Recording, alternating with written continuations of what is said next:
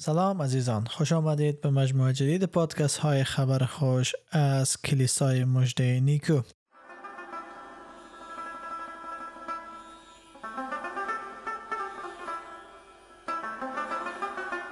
در سری جدید پادکست های خبر خوش همواره ما تلاش می‌کنیم تا موضوعات مهم ایمان مسیر مورد بررسی قرار بدیم تا راه باشیم برای شما عزیزان که در ایمان خود رشد کرده سمر بیارین. آرزو و دعای ما همی است. که آن عزیزانی که هنوز با عیسی مسیح و کلام خدا آشنا نیستند عیسی مسیح را بشناسند درک کنند و قلب خود به او بسپارند و وارد رابطه جدید و صمیمی با خداوند بشه. اگر مطالب را در مورد ایمان مسیحی دوست دارین که ما در مورد آن صحبت کنید لطفا برای ما از طریق تلگرام واتساپ و یا هم سیگنال به شماره تماس مثبت یک 803 443 788 پیام بدن و ما تلاش خواهیم کرد که به پیام های شما جواب بده و موضوعات رو که شما دوست دارین تحقیق کرده و در مورد از او پادکست را آماده بسید دوری که آگاه هستین ما بررسی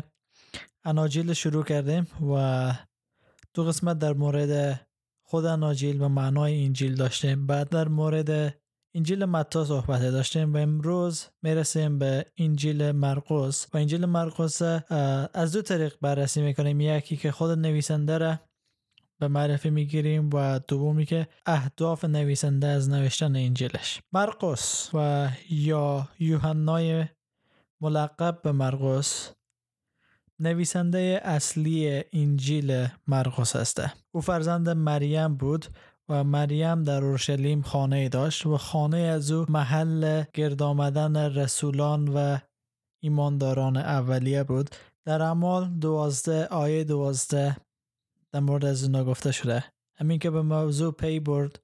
به خانه مریم مادر یوحنا ملقب به مرقس که عده زیادی در آنجا برای دعا گرد آمده بودند رفت. مرقس بچه های برنابا بود مطابق با آنچه که در کلوسیان فصل چهار آیه ده گفته شده. استرخوس که با من در زندان است و همچنین مرقس پسر کاکای برنابا به شما سلام میرسانند. درباره مرقس قبلا دستوراتی داده بودم که چنانچه نزد شما بیاید او را با گرمی بپذیرید. و خیلی حد می‌زنن شب که عیسی مسیح دستگیر شد شخصی که برهنه پا به فرار گذاشت دقیقا همین شخص جوان مرقس باشه که او آیه را در مرقس فصل 14 آیه 51 تا 52 می‌تونیم بخوانیم جوانی که فقط یک پارچه کتان به دور بدن خود پیچیده بود به دنبال او رفت آنها او را هم گرفتند. اما او آنچه بر تن داشت رها کرد و اوریان یا برهنه فرار کرد. از لحن پتروس در اول پتروس در نامه اول پتروس فصل پنج آیه سزده چنین برمیآید مرقس توسط پتروس ایمان آورده. اول پتروس فصل پنج آیه سزده. کلیسای شهر بابل که برگزیده خداست به شما سلام میرساند و همچنین پسر من مرقس سلام میرساند. چون عموما وقتی کسی که از طریق شخص دیگه ایمان می آورد او را پسر خود می‌خوانم چون که پولس تیموتائوس پسر خود خطاب می‌کنه در حدود سال 44 میلادی مرقس با پتروس و برنابا به انتاکیه و ای اولین سفر بشارتی بود. ولی مرقس در وسط راه در وسط سفر خود از پتروس و برنابا جدا کرد و پس اورشلیم بعد. در سال 50 میلادی بود که دوباره تصمیم گرفت که همسفر پولس و برنابا بشه. در سفر دوم بشارتی اونا. ولی در اینجا بود که پولس رد کرد ای خواهش مرقسه چون پولس نمی‌خواست همسفر نیمه را داشته باشه. و از تجربه که با مرقس داشت شاد نبود و این باعث جدایی پولس و برنابا دو مبشر بود که خداوند برای خود کنار گذاشته بود یا انتخاب کرده بود تا ایمان مسیحی را بین غیر یهودیان اعلام اما دوازده سال بعد در سال 62 میلادی مرقس در روم همراه پولس است که در کلوسیان فصل 4 آیه ده اسمی از او یاد میشه. کلوسیان فصل 4 آیه 10 فیلیمون 24 فیلیمون چون یک فصل داره آیه 24 اسمی از مرقس داریم که همراه و همسفر پولس شده. و همچنین همکار من مرقس رستخوز دیماس و لوقا به تو سلام میرساند. و در اواخر خدمت پولس بود که معلوم میشه یکی از همکاران و یکی از دوستان صمیمی پولس شده بود. جوانی که ابتدا جوانی که ابتدا نتونه سفر خود با پولس به اتمام برسانه. بعدها انقدر در ایمان خود رشد کرده بود که یکی از یاران و دوستان صمیمی پولس بود که در فصل چهار دوم تیموتائوس آیه 11 باز از او یاد شده. تنها لوقا با من است. مرقس را بردار و با خود بیار چون برای کارم مفید است. برای آیت مسیحان قرن اول مرقس در اصل از همان ابتدا یکی از همراهان پتروس بود. گفته میشه که احتمالا در بابل و شاید هم در روم هنگامی که پتروس اولین رساله خود به رشته تحریر در آورده با پتروس همراه بوده. و احتمال میره که انجیل مرقس در بین سالهای 60 الی 70 میلادی در روم نوشته شده باشه. در مورد مرقس می‌خوام نقل قولی را از پاپایاس یکی از شاگردان یوحنای رسول که در سال 70 تا 150 میلادی زیست می‌کرد که او در یک از کتابهای خود به نام شهر سخنان خداوند می نویسه میگه او عادت داشت از مشایخ و پیروانش پرسجو کند و آن شیخ این را نیز گفت مرقس به عنوان مترجم پتروس هر آنچه را که او از اعمال اعمال و سخنان عیسی نه لزوما به ترتیب به خاطر داشت به طور دقیق به رشته تحریر درآورد. باید توجه داشت که مرقس نه عیسی را دیده بود و نه از پیروان او بود. همچنان که قبلا نیز متذکر شدم او بعدها با پتروس همراه شد. پتروس بر حسب آنچه که شرایط ایجاب می نمود به صورتی جست و گریخته به بخش های مختلف زندگی عیسی اشاره نمود. بنابراین مرقس می‌دانست در نوشتن آنچه که او به یاد می آورد اشتباه نکرده است. چرا که او یک هدف داشت و آن این که مواظب باشد. از آنچه که شنیده بود چیزی هز ننماید و عبارتی غیر حقیقت و دروغ را در رشته تحریر نیاورد. طوری که پاپایاس میگه مرقس مترجم پتروس بود. نظری که وجود داره در مورد انجیل مرقس ای هست که مرقس انجیل خوده از روی سخنان پتروس رسول نوشته باشه چون دوست و یار صمیمی پتروس بود در ابتدا و پتروس سخنان عیسی را به او تعلیم می‌داد و به او می‌گفت مرقس به رشته تحریر در می آورد و, به و می‌تونیم گفت که انجیل مرقس انجیل پتروس نیز هست. چرا؟ چون همه موضوعاتی که در انجیل مرقس ثبت شده از چشم دید و شهادت پتروس رسول است که به مرقس داده شده بود. و این معلوماتی بود که ما در مورد مرقس داریم و او در سراسر اناجیل در سراسر در سراسر نامه ها می‌تونیم مشاهده کنیم و شخصیت برجسته ای داشت. حتی انجیل از او اولین انجیلی هست که به رشته تحریر در آمده و دیگر اناجیل به نوعی از روی انجیل از او کاپی برداری کردن و یا بعضی از مطالب خود از روی انجیل از او نوشتن و تنها سی و یک آیه در انجیل مرقس هست که در دیگر اناجیل وجود نداره موضوعاتش. و حالا میریم وارد بحث الهیاتی مرقس میشیم که مرقس با نوشتن انجیل خود می‌خواست چی برای ما ثابت بسازه و هدف نوشتن از او از انجیل مرقس چی بود؟ هر شخصی در زندگی آرزو داره که برنده بشه. و در دنیای امروز ما بازنده کسی است که اول نشه. و با خاطر اول شدن خیلی ها پول های هنگفت رو مصرف می‌کنن تا اول بشن. به طور مثال داشتم بازی ریال مادرید و پارسن جرمن نگاه می‌کردم و پارسن جرمن تیم باشگاهی است که پول زیاد رو مصرف کرده تا بازیکنان زیاد رو بخره تا قهرمان چمپیونز لیگ بشه. ولی ریال مادرید اونا رو حذف کرد از دور رقابت های لیگ قهرمانان.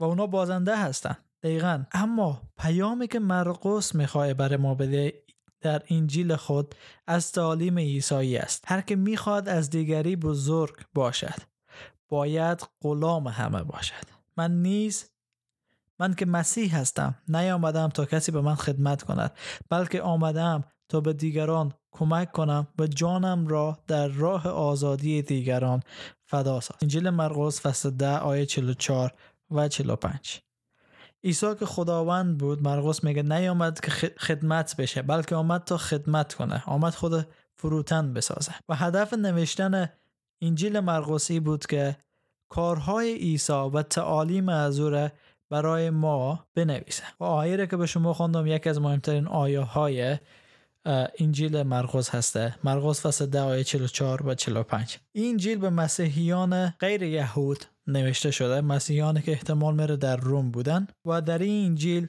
بیشتر از معجزات عیسی صحبت شده تا تعالیم عیسی. چون به نوعی می‌تونیم انجیل مرقس انجیل عمل بگیم. همیشه دوست داشت نشان بده الوهیت عیسی در کارها و معجزاتی که عیسی انجام می‌داد. به خاطر از است که 18 معجزه عیسی در انجیل نام گرفته شده و فقط چهار مثال از عیسی داریم که در انجیل آمده. مرقس هیچ اشاره به تولد عیسی مسیح نمی‌کنه ولی یک اشاره کوتاه از تعمید عیسی و از رفتن او به بیابان داره که توسط شیطان وسوسه میشه. اما بیشتر می‌پردازه به شرح حال معجزات و خدمتی که عیسی مسیح در روی زمین انجام داده. می‌تونیم انجیل مرقس به سه قسمت تقسیم کنه. قسمت اول شرح حال کوتاهی از تولد و آمادگی عیسی برای خدمت هسته که فصل یک آیه یک تا سزده هست. قسمت دوم پیام و خدمات عیسی که از فصل یک آیه 14 تا فصل 13 آیه 37 است. خدمت عیسی در جلیل خارج از جلیل و در اورشلیم در بر می‌گیره و آخرین قسمت انجیل مرقس مرگ و قیام عیسی از مردگان است که فصل 14 آیه 1 تا فصل 16 آیه 20 است. مرقس تلاش داشت معجزات عیسی را نشان بده برشته تحریر در بیاره تا الوهیت عیسی را ثابت بسازه. قیام مسیح نشان میده که عیسی مسیح پسر خدای است که آمده بود بر جهان حکومت کنه و پادشاهی کنه و خود عیسی پادشاه ازی پادشاهی است که در مرقس فصل یک آیه 14 و 15 می‌خوانه. پس از بازداشت یحیی عیسی به استان جلیل آمد و مژده خدا را اعلام فرمود و گفت ساعت مقرر رسیده و پادشاهی خدا نزدیک است. تا بکنید به این مژده ایمان بیارید. مرقس تلاش داشت که نشان بده عیسی پسر خدا است و الوهیت از او برای ما ابلاغ می‌کرد. و با غلبه بر امراض و ارواح پلید و مرگ نشان می‌داد که او واقعا الوهیت داره و زمانی که عیسی از مردگان برخواست ثابت شد که او خداست و می‌تونه گناهان ببخشه عیسی مسیح در مقام مسیحا منجی عالم به این دنیا آمد. کسی که همه یهودی ها انتظار از او را میکشیدن اما یهودی ها او را نشناختن و او را به صلیب کشیدن اما خود عیسی با ای که به دنیای ما آمد نمونه و الگوی خوبی شد. برای همه ما که از او درس بگیریم چگونه در دنیای گناه آلود با پاکی زندگی کنه. با اشاره به معجزات عیسی مسیح می‌خوای بگه که عیسی واقعا مرد عمل بود. کسی بود که آمده بود عمل کنه و گفتار نداشت فقط. درست تعلیم می‌داد ولی آمده بود که عمل کنه و محبت قدرت خدا را در اعمال خود نشان بده. و یکی از کلماتی که مرقس در انجیل خود زیاد استفاده می‌کنه کلمه فورا هست. در چندین جای انجیل مرقس وقتی که می‌خوانیم آمده که فورا فورا جزامش برطرف شد. مرقس یک چلو دو. فورا روح خدا او را به بیابان برد. مرقس یک دوازده. آن دو نفر فورا تورهایشان را گذاشتن به دنبال او رفتند مرقس یک هشته فورا گوشهای آن مرد باز شد و لکنت زبانش از بین رفت و خوب حرف می‌زد. مرقس هفت سی و پنج. پس از آن فورا با شاگردان خود در قایق نشست و منطقه دلمانوته رفت. هشت ده. فریسیان فورا از آنجا خارج شدند تا به طرفداران هیرودیس برای از بین بردن عیسی توطئه بچینند. مرقس 6 و همیشه از این کلمه استفاده می‌کرد تا نشان بده که عیسی همواره در حال حرکت بود و همه چیز در کنار از او با او حرکت می‌کرد. این بود موضوعاتی که ما در مورد انجیل مرقس و خود مرقس نیاز بود که یاد بگیریم که او کی هست و چگونه خداوند از او استفاده کرد. تا وقایع زندگی عیسی مسیر برای ما نوشته کنه. هدفی که ما داریم دنبال می‌کنیم از بررسی اناجیلی است که نشان بدیم انجیل ها دست نوشته انسان ها هستند با هدایت خداوند. و این انسان ها شاهد های عینی بودند. از زندگی و وقایعی که در زندگی عیسی مسیح رخ داده. و هیچ کس نمی‌تونه این گفتار انکار کنه و یا در آنها تغییر ایجاد کنه. چون شاهدان عینی در مدت کوتاهی بعد از مرگ و قیام عیسی شروع به نوشتن کردن پس یه که گفته های اونها سندیت داره. چون شاهد عینی هستند و کلام خدا انجیل و کتاب مقدس منسوخ نشد. اگر معلوماتی که ما برای شما میده مفید است پس لطف کنید ما را دنبال کنید تا در مورد انجیل لوقا و یوحنا و موضوعات دیگر ایمان مسیحی آشنا بشین. و اگر دوست دارین که به عیسی مسیح ایمان بیارین و بلد نیستین که چی کاری انجام بدین لطفا با ما به تماس شوین. تا شما را رهنمایی و هدایت. در فیض برکت و سلامتی خداوند عیسی مسیح باشید. آمین.